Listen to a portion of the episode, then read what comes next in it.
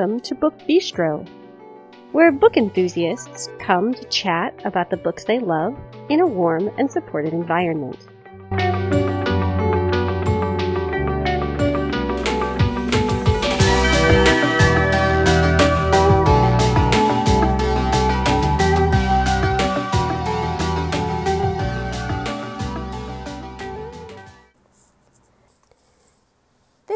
Episode is airing on Tuesday, June 29th, 2021.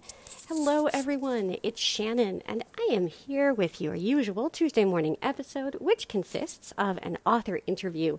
Today, with author Elizabeth Means, and we'll be talking about her debut novel, Hourglass. Then we will look at some of the great books coming out this week. But before I do any of that, can I just please take a moment to tell you all that sometimes technology is not my friend. I try very hard not to talk about non book related things, especially on the Tuesday morning episodes, but today technology was just kicking my butt. And I started to wonder if I was actually going to be able to record this episode because the notes that I had made for it, which were supposed to be nicely synced in the cloud, were refusing to show up on my phone. And I am just not the most tech savvy person. Fortunately, I did manage to sort it out, and so I am here. But if I seem a little bit more frazzled today, that's why. Anyway, let's dive right in. I have the usual housekeeping information. Then I'm really excited for you to hear this interview with Elizabeth Means. And then I'm going to talk to you, of course, about great new books. You can find us on Twitter and on Facebook by searching Book Bistro Podcast. You can always post just on the Book Bistro timeline. Some of you have done that.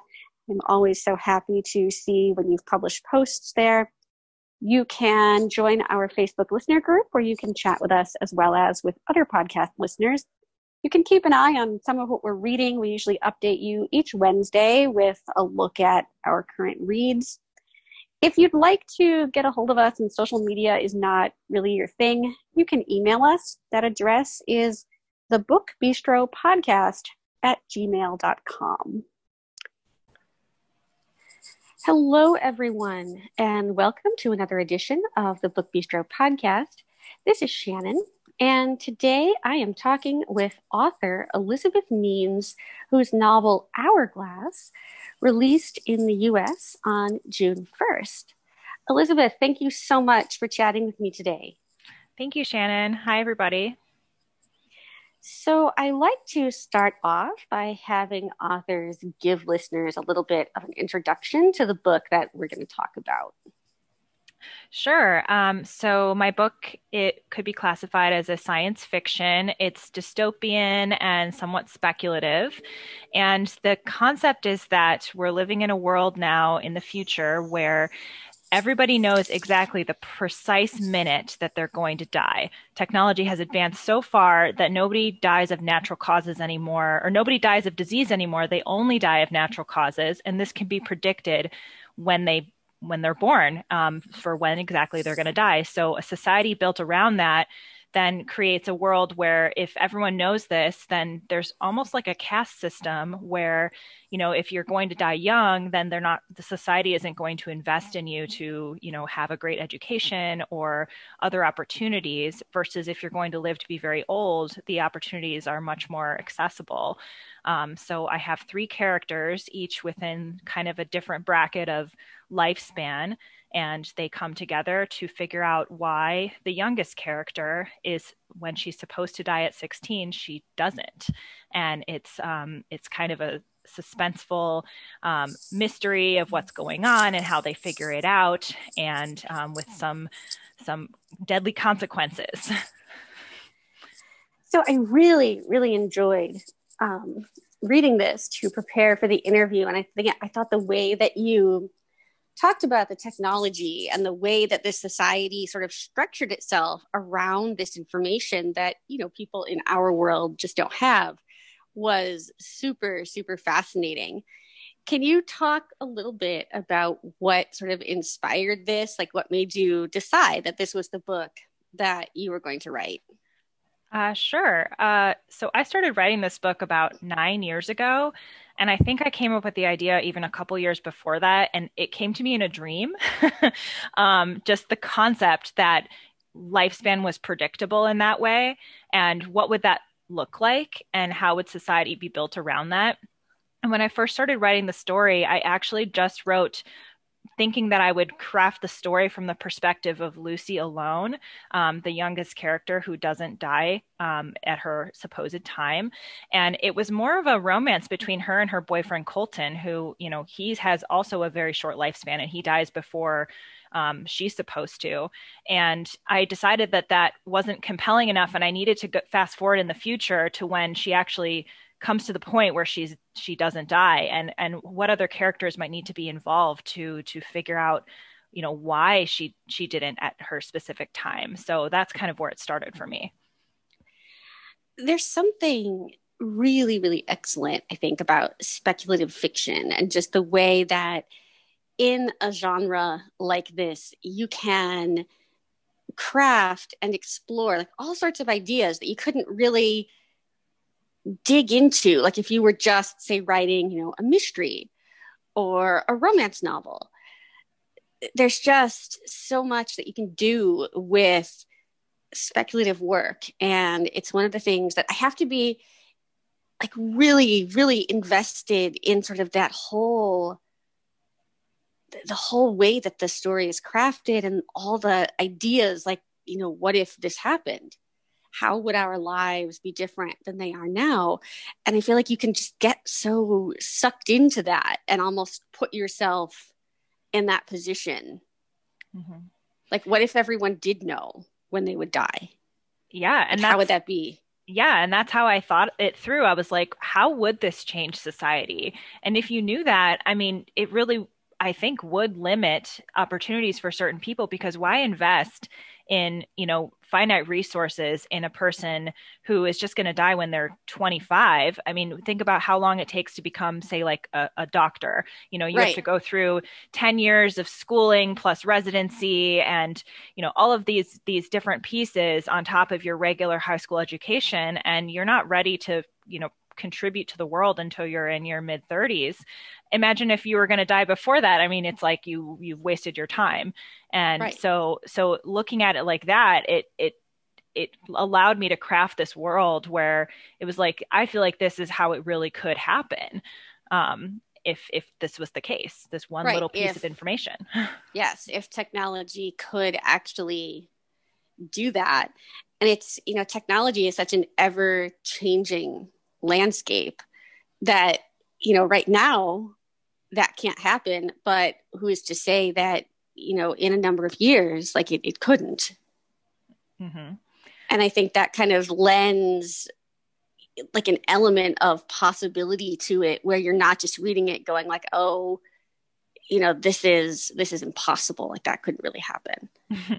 I feel right. like with technology it just it could. Yeah um, and I mean, there's obviously a twist in it because it's dystopian. That's how it sure. works. um, but you know, the the general idea is that in the future things are going to be different. And I was trying to think about what are the problems that might face us as a as a world as we um, you know progress in time and thinking about populations going elevating and resources like water and um, places to grow food that becomes scarce. And so there's a lot of value then in certain things and and and having um, you know defining who gets their share of what. It's i thought it was an interesting way to think about things. So, when you were sitting down to actually craft this and you realized that, like, as simply, you know, a romance novel, it wasn't going to be as compelling a story as you thought you needed to tell. Did you sort of keep writing and like watch things unfold, or did you take a step back and actually like sit down and, and plot out what you wanted to happen? Ah, so a plotter or a pantser? Yes. um, I've thought about this, and I think I'm somewhere in between where I I plot out maybe a couple sentences for each chapter just to have kind of essentially what happens. And and then when I start writing it, I allow things to happen and I'm like, oh, okay, yeah, that sounds good. I'm going to keep that. And yeah, that is how this character would would respond to this and kind of discover the characters as I go, but around some loose parameters. I had an idea of where I wanted to go, but I didn't have all the details worked out ahead of time. I really had to kind of I was maybe only 5 chapters ahead of where I was okay. writing at any point in time. So that's yeah it took me a while to kind of figure out where how does this really fit together? So is writing something that you pretty much have always known that you wanted to do or did it just sort of happen where you had an idea that you know you wanted to write a book Oh, I've always wanted to be a writer. I I think that was the profession I said I wanted to to go into when I was in second grade. And, ah, yes. yeah, I was like, I want to be a writer, and I I was just talking about what's who's the youngest person to ever publish a book. That's going to be me. And you know, obviously it wasn't. Um, but I was very excited to do that when I was young because I was a really avid reader. I still am, and I just thought, you know, I could come up with some cool stories, and I could write this and I started writing some stories with uh, my friend Julia, and we wrote this series called The Runaways. and mostly it was us writing a little bit of a chapter, and then we'd act it out because you know we were seven and nine years old. Ah, yes. and that was really really fun. And we also pretended to be Harriet the Spy because that was that was our favorite book slash Nickelodeon. Uh, Harriet the Spy. yeah. So I I really wanted to to pursue that, and then you know as I went along in school, um, I was still I, I I worked on my writing skills. I was always in kind of the advanced literature classes or writing classes and whatnot. But, you know, I always felt like I had to choose something practical, I guess. Ah, yes. so, so I, and my parents are, you know, they, they were pushing me towards a, a STEM career as well. My mom is an engineer. Um, and so I, I, went into STEM, and so I, I am a scientist, um, and that's my current job. I'm a laboratory manager um, in a hospital, and uh, yeah, I just writing was something I decided, you know, it's something I I should pick back up again. And I did notice that my writing got better as I went along. And when I started a second version of it, the story, and started over from you know a different point of view on this, it it got a lot better. So it takes practice and. Yeah. I would say so. I mean, I feel like, you know, people have this idea, I think, that you can just like sit down and hammer it out and it's like fantastic from you know the, the very beginning mm-hmm. and i think you know probably that's not how it works yeah those sentences they sometimes they flow easily and sometimes you're writing them down you're like this is total garbage but i'm going to go fix it later.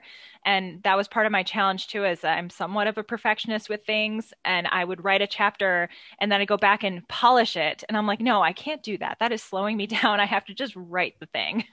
And that that seemed to help me. So how have you kind of fit writing into a life that you know i'm guessing is already kind of full with you know with a full-time job in in the stem field. Um, well so i i mean it took me a long time to write hourglass. Um, and i think i worked on it pretty consistently for a few years but i would really only write like i don't know 500 words or 1500 words at a time a couple times a week um, but I did get into a, a, bit of a habit, which I think that's habits are important for writing. Um, it's it's harder to pick it up and put it down. Mm-hmm. Um, and once I kind of pushed myself to be more consistent, it, the words flowed better and things were were more um, consistent and I would remember where I left off. But um, what I what I normally would do um, before the pandemic, um, a writer friend and I, uh, she's writing her own story, but we would meet um, at a bar and we would write at the bar one day a week. And then after we took we met in ballet class and we would go after ballet class to the bar to have breakfast on another day and we would write. So okay, that was our little tr- tradition. And um, when things kind of calm down, we'll probably go back to that. But um, yeah, that that was. I mean, I wrote majority of Hourglass in a bar. well, you know, people people talk about all the places that they like to read, all the places they like to write. So, you know, I think wherever you got the like inspiration and the ability to like sit down and let the words flow, I think that's a it's a good thing Yeah, yeah. And I've I've had to adapt a little since the pandemic and I've been more productive of course doing it at home rather than at a bar because um, I've already finished a first draft of a second book. So I'm happy with that. it took me way less time this time. So you um, as you're drafting a second novel is this sort of related to the world of hourglass or are you moving in a totally different direction well um, so i'm an independently published author and hourglass i really wanted to be traditionally published. And so i wrote it in such a way that it could be both standalone or potentially expanded into a series. Um, and at the time that I chose to switch and and write a second book, um, when I finished Hourglass, is I was trying to get a, a, literary agent for Hourglass, and I wasn't successful. I tried for about a year, and during that time, the advice from everyone is just keep writing. Well, so I was like, well, I don't, I don't know if someone's going to pick this up, and so I don't want to waste my time. So I decided to write a totally different story just to have something else to write. Um, and now that I've decided to go in the direction of indie publishing, I will probably revisit Hourglass and I'm considering making it into a series. Um, and because that seems to be a good strategy for for indie authors. And um, but yeah, my my second book is is totally different, but it's in the same um, sort of vein of speculative fiction and dystopian in a sense. Um, it's more uh, it's more it has a less of the government conspiracy um, ah, idea behind okay. it um, but i'm still adding some element of conspiracy to it because i feel like that's i want that to be you know my writing voice so yes um, yeah and that one i think i will be able to publish around maybe early fall um, at the rate i'm oh, wow. going so yeah that one's called awesome. glacier haven is the working title so coming soon that is a good title glaciers are just one of those kind of like eerie, mysterious, like monoliths in the world. So I, I like the idea of it being titled that way. Yeah. Well, so um, the the idea for this particular story is that there are the snow has and the ice has all melted in the world, and so there's been some some global warming implication going on, um, and so now seeing snow is has become a tourist attraction, and so oh. these people go to this underground man-made glacier, which it's not actually a glacier because it's man-made, but they're calling right. it a glacier, and um, the story ends up being a bit of a survival story because they get trapped inside the glacier for a long weekend. Okay. So that is the yes. I I will definitely um, be keeping an eye out for this. so, can you talk a little bit, kind of, about your experience as an independently published author, and just like things that you found worked for you that way, or things that perhaps you learned along the way that you think would be good for other people to know? Sure. Um, it's definitely been a journey. I've uh, learned a lot in the last few months when I decided to kind of make this this switch to pursue this on my own. And I'm trying to do it the quote right way, um, which I guess there's probably no specifically right way to do things. But what I found out is that the people who are most successful have a writer website, they have a newsletter um, so that they can. Uh, you know, get readers and super fans uh, so that when they have new releases, they can um, you know alert their fan base and interact with fans and grow those relationships um, they have some sort of hook at the end of their story uh, a reader magnet if you will where the reader can then download um, an extra chapter or a free book or something and that ah. kind of ah. funnels them into the newsletter um, then they also have um, you know you're you're using facebook ads or amazon ads effectively um, having um, your own publishing company. So I started my publishing company as an LLC. It's called Monkey Tree Publishing because I have a monkey tree in my backyard.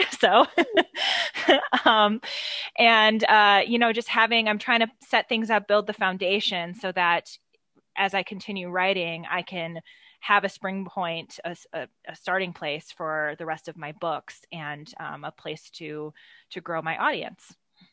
So is it difficult not only to focus on like the writing side, but also sort of the business and marketing end as well? Uh, it's definitely a different mind shift. Um, I because I'm a scientist, I have a mind for details. So um, I've actually had some fun with doing all these little pieces and putting them together and seeing the big picture. Um, I'm still a novice, so I'm I'm not I would definitely not say I've been successful yet, but I hope to get there. Um, trying to learn everything I can, um, but definitely the there's a lot of a lot of things to learn especially in the marketing and you know how to how to look at how to make your ads and the cost per click and all of those things. And so i oh. read several books on them from other indie authors. I took an indie author course called self-publishing 101 by mark dawson um, and i thought that was great. It was a really great way to like put all those pieces together that i've been learning on my own. Um, and connecting with other authors. So I, I found a number of other authors that um, I've talked to online. Um, I did some feedback swapping with some of them. Um, I read other people's work and they gave me feedback on mine. Uh, I did um, I got feedback for my book cover on Facebook, and that was really helpful because the first cover that I made, which my husband spent a lot of time on, uh, didn't get great feedback, uh, so he's still kind of mad at me. um, but so I ended up getting a, um, a, professionally designed cover, and that got much better feedback. So um, you know, just listening to to people and taking advice and not thinking that you know everything seems to be the best way to go on this path. so, are, are, there things that you would consider like clear advantages to indie publishing versus traditional? I think I'm seeing that a lot of people on the forums that I, I've been reading, you know, they some of them have been traditionally published before, and a lot of them say they prefer the indie publishing realm. And it's because they get a lot more control of their books um, mm-hmm. and they get higher royalties.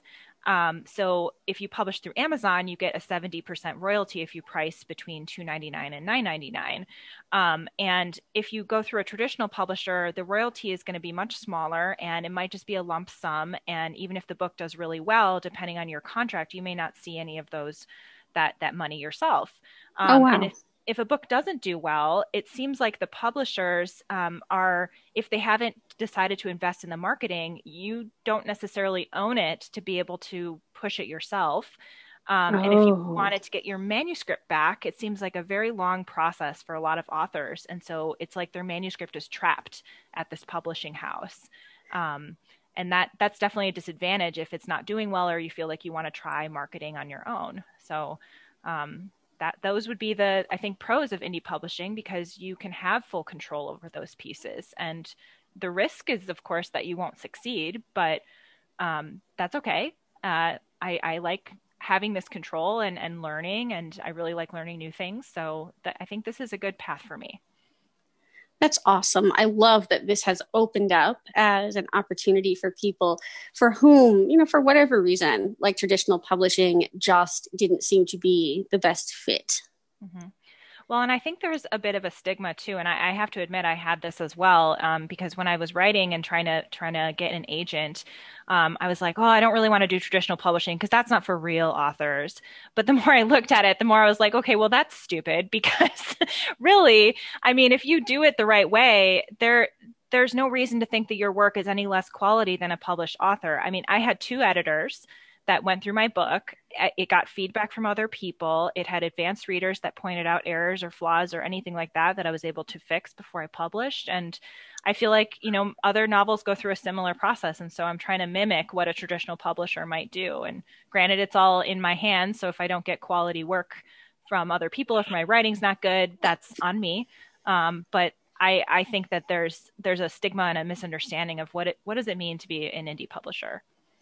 Yeah, I've seen people talk a lot about like the books that are indie published, you know, are often like poorly edited or you know just aren't well written. They're just things that people throw together. Seems to be a lot of what i see people saying like online you know oh i'm so tired of all the stuff in kindle unlimited people are always saying mm-hmm. that you know is just like to their mind you know subpar.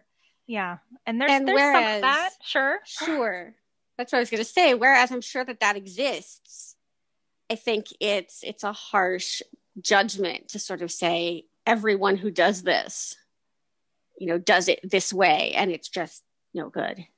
Right. I mean, if you think about it this way, probably the majority of books you've read in your life were traditionally published, and you didn't love all of them. You right. put some down, so not all of them are going to speak to you. And I mean, I guess it shouldn't matter what direction it comes in. If you love it, then great. It doesn't matter yes. if it's independently published or not. I would agree with that. So, a little earlier on, you talked about being an avid reader. And so, one of my favorite things to ask authors is what you've read recently that sure. you want the world to know about. okay. Um, well, I am one of those awful people who has multiple books going at once. I cannot um, read that way. My partner can. Like, she'll read, you know, a few things to like at the same time and I, I, I can't. It like messes with my mind. yeah, yeah. I think it just depends on what I'm reading. Like if I'm doing a nonfiction, then a lot of times I'll have a fiction counterpart. um, so right now, my nonfiction that I'm working on is called pox Americana, and it's by or yeah, Pox Americana. It's by Elizabeth Fenn, and um, it is about the smallpox epidemic around the time of the Revolutionary War. Um, oh. And it's pretty interesting, and it speaks to my scientist side. So, a little light pandemic reading. Yes, light pandemic reading. Um, and then my my fiction read that I'm reading right now is by um, another author that I connected with on Facebook.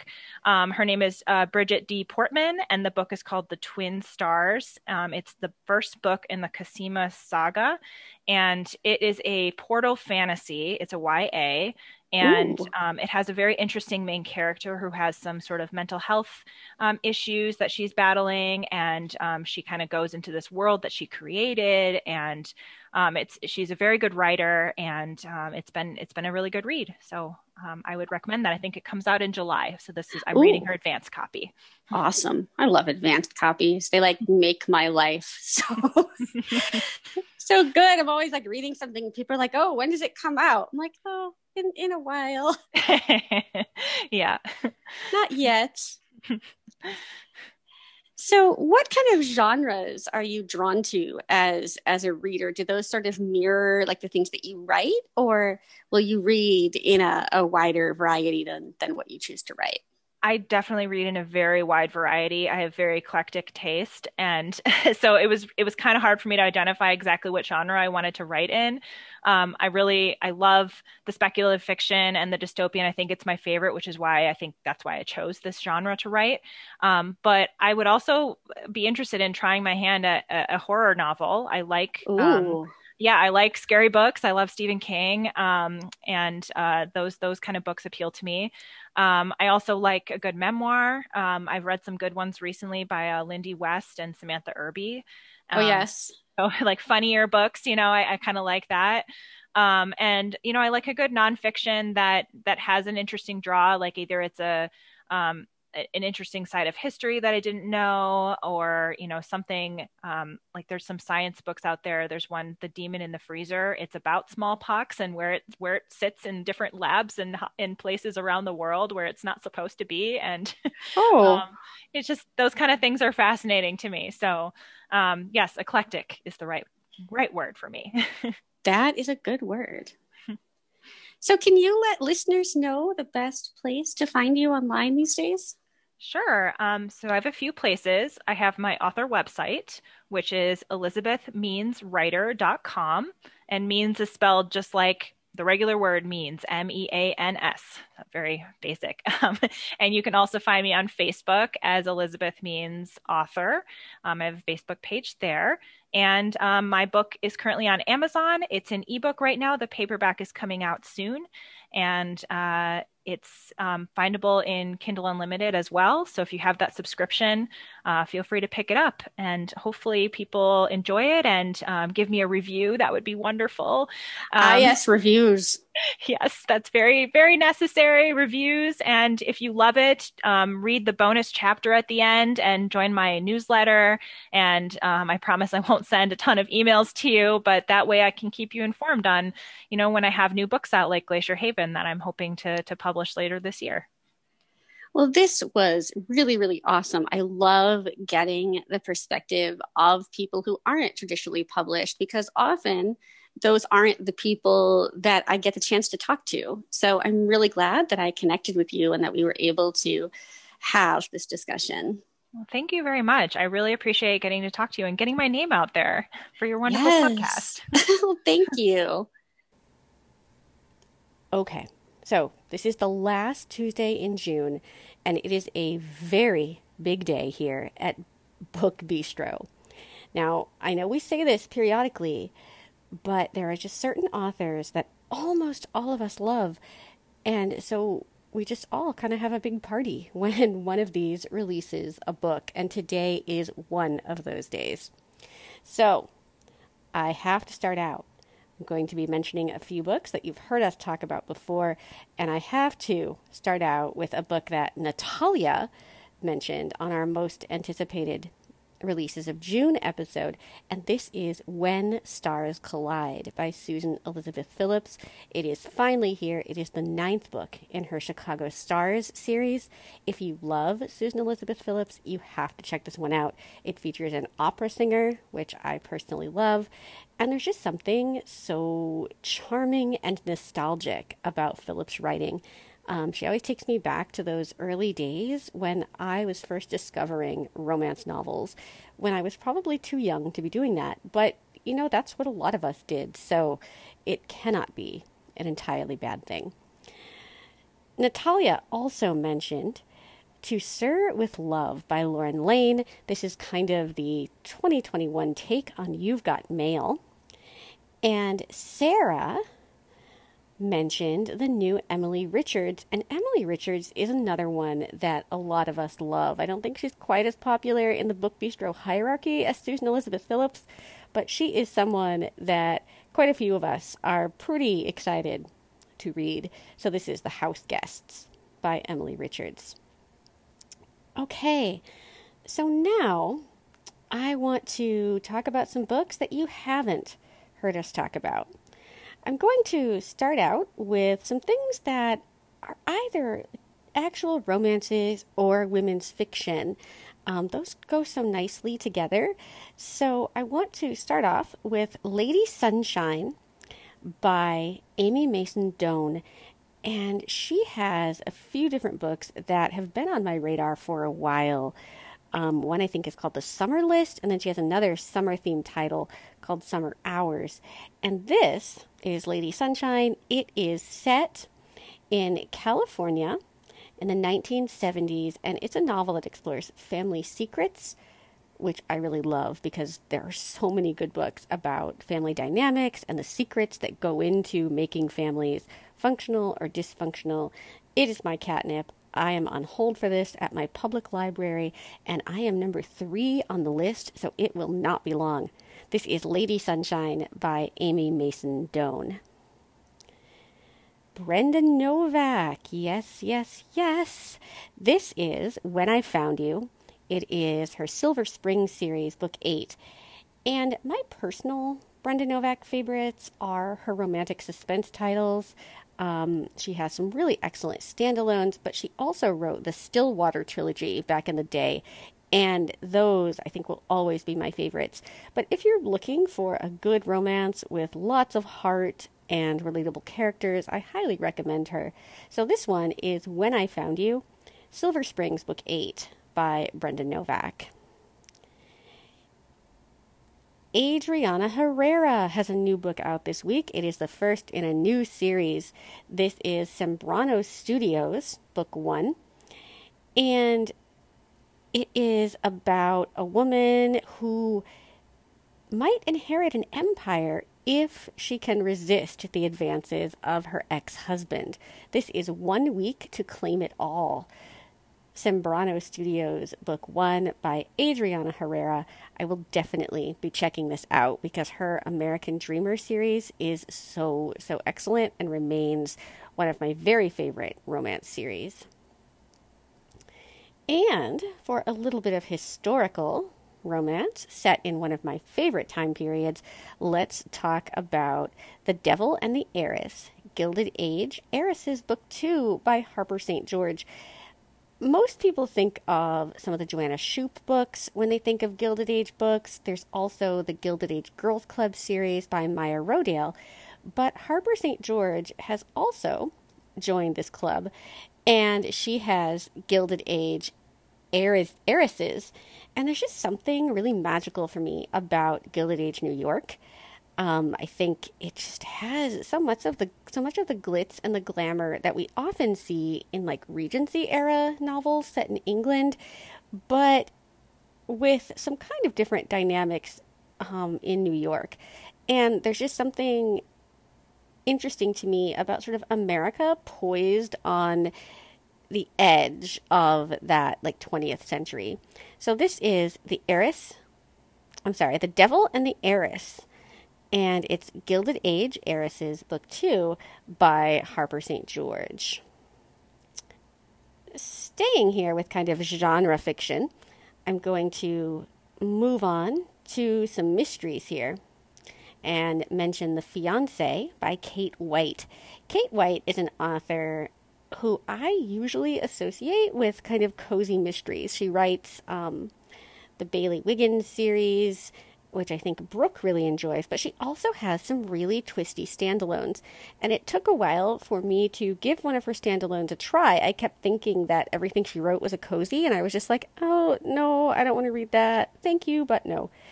And that was my mistake. So if you, like me, have never tried Kate White because you're not a big cozy mystery person, definitely give her standalone novels a try. And this one might be a good place to start. It is The Fiancé, and again, it's by Kate White. Then we have Lisa Jackson, and she is writing this week, or not writing this week, but she's releasing this week, The Third Grave. This is the fourth book in kind of an older series of hers. This is Pierce Reed and Nikki Gillette. Um, this started out with The Night Before and then was followed up by The Morning After, which were some of my very first Lisa Jackson when I started reading her back in the very early 2000s. So she continues here with these characters, and I am very excited because Lisa Jackson can write some really, really sexy but scary mysteries. So this is The Third Grave Pierce Reed and Nikki Gillette, Book Four by Lisa Jackson. And if you're looking for a mystery slash thriller with a little bit of a horror theme, you might want to check out Survive the Night by Riley Sager. Riley was on the podcast a couple of years ago when he wrote Lock Every Door, and really talked a lot about his blend of thriller and horror. So if you want to hear more about that, definitely go back into the podcast archives and find that interview. But this is more of the same, like a thriller concept with a supernatural twist. It is Survive the Night, and it's by Riley Sager. And let's talk about some historical novels because I love those so much. So, The Shutaway Sisters. This is by Suzanne Goldring. It is set during 1915, at least part of it is, and we learn about two sisters. But later on, we also learn about a woman who is uncovering the secrets of one of her aunts who has left her a house. And apparently, this aunt is one of the sisters that we learn out learn about in the 1915 portion of the book. So it looks like it's going to be dual timeline. I love that it is going back a little further than World War II for the historical bit. I think we have a lot of great books about World War II, but if you're looking for information or just a, a book set in World War One time, um, this one might be a good bet for you. It is The Shutaway Sisters by Suzanne Goldring. The Personal Librarian is out this week. This is by Marie Benedict and Victoria Christopher. And this is one of those novels that really goes in depth into the women who kind of lurk in the shadows of history. Marie Benedict does this so well. Um, she wrote The Other Einstein, The Only Woman in the Room, um, The Mystery of Mrs. Christie. And so now she's teaming up with Victoria Christopher Murray to write this one, and this is The Personal Librarian. We then have The Vixen. This is by Francine Prose, who is an author that I've not read yet, although I think I really should because I know she's written some great stuff. So in The Vixen, we follow a man who works in the world of 1950s publishing, and he is tasked with editing the latest novel, kind of a bodice ripper novel. We all know how much I love those early bodice rippers. Um, that's not always a great thing to admit, but there you have it. Those are the books that I grew up on, and so they will always have a soft spot in my heart. But anyway, this one is based on the trial of Ethel Rosenberg. So we're talking about the Red Scare here. And apparently, this causes our protagonist some difficulty. I love books about publishing. I kind of love that, like peeling back the veil and giving readers a bit of an inside look into publishing. So this is the Vixen, and it's by Francine Prose. If you read and loved The Royal Governess by Wendy Holden, then this next book might be right up your alley. This is In Royal Service to the Queen by Tessa Arlen. And this is a book that Kristen first brought to my attention when we were doing our episode on royals because she thought that perhaps this was a book she could talk about, except it wasn't out yet, and so she couldn't. But it is finally here. It is along the same lines of The Royal Governess in terms of what it covers. And so it is the story of the governess of Queen Elizabeth II. This is in royal service to the Queen, and it is by Tessa Arlen if you love pandemic books, post apocalyptic books, then this next book is one for you. This is Bedlam. It's World Fallen, Book 3 by Susanna Strom. The first book in this series, if you've not read it, is called Pandemonium. It is about a pandemic that breaks out and, of course, causes the world as we know it to end. These types of books were really, really a big part of my reading last year. And even now, I find myself coming back to them again and again. I, I cannot really say why. Um, Stacy, Sarah, and I did an episode um, a couple of months ago where we talked about post apocalyptic books and why we read so many of them. But this one looks like it's the last in a series, and this is a an author that is pretty new to me. Stacy brought her to my attention a couple of weeks ago. So this one is Bedlam, World Fallen, Book 3 by Susanna Strom. And if you've not read the other two, go back and pick up Pandemonium, followed by Maelstrom. Okay, how about some fantasy, right? We all need some fantasy. I'm going to start out with Cast in Conflict Chronicles of Elantra and this is a long running series. This is book number 16 by Michelle Sagara. This is a series that I have not read. Natalia has read, I don't know if she's read all of them, but she's read some of them and speaks very, very highly of this author. So this is one that I plan to check out. And if you've not read this series yet, I'm guessing that this particular release won't be of much interest to you, but you will want to go back and, and check them out. So, this one, again, for those who are already fans of the series, Cast in Conflict Chronicles of Elantra, book number 16 by Michelle Sagara. And we have the 16th book in another series, and I'm so excited to talk about it. so, Witching Fire, The Wild Hunt, book number 16 by my favorite, Yasmine Galenorn. Um, Stacy was commenting that I didn't talk about this book um, in the June picks episode that we did for our most anticipated June releases. And I said, you know, I love so many of her books that if I talked about them every time one came out, this is an author who would be in like every other picks episode because she writes so many books a year. And I'm super excited about all of them but I do try to tell you about them when they're releasing. So this one makes me kind of sad because it is the second to last book in the Wild Hunt series. I love these characters so much, especially Raven, who is the protagonist in this uh, particular book. So the Wild Hunt is split up into the Wild Hunt and then the Wild Hunt's the Ante Fae Adventures. And this one is an Ante Fae adventure, which means it's a Raven book. This is Witching Fire, the Wild Hunt, book number 16 by Yasmine Galenorn. Go back to the beginning and read The Silver Stag if you haven't already, because this is a phenomenal urban fantasy series. And for some young adult fantasy here, we have a new book by Kiera Cass, and she is best known for her selection series, which really blew me away several years ago. Um, it's a book that I think back on and kind of think about rereading, especially that first book. But this one is the second book in a new series. Last year, The Betrothed came out.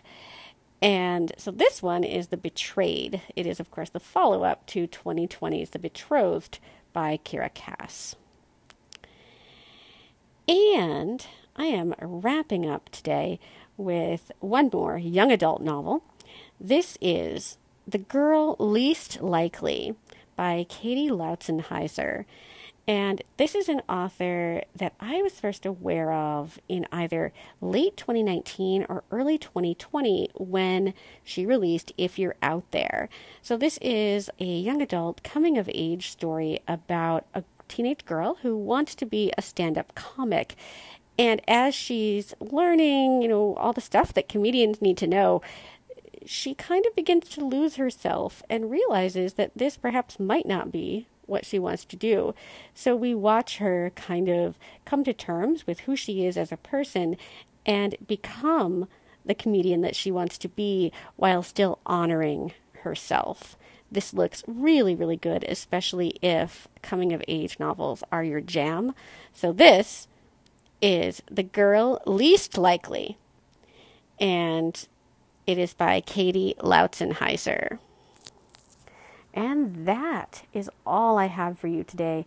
This is a phenomenal release day, and I'm so excited to start reading some of these books.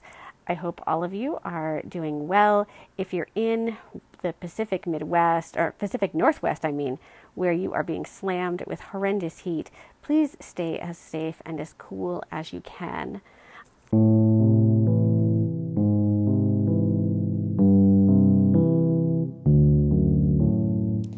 If you would like to leave us a rating or a review, you can do that on Apple Podcasts or any other platform that you use to access the show. Not only does it tell us what you think, but it also helps other people find us when they're looking for book related podcasts. Um, it kind of advances us in the Google algorithm. So I will be back next Tuesday morning with an author interview and, of course, the guide to new releases and some number of us will be back on Friday with more bookish greatness. Take care, everybody.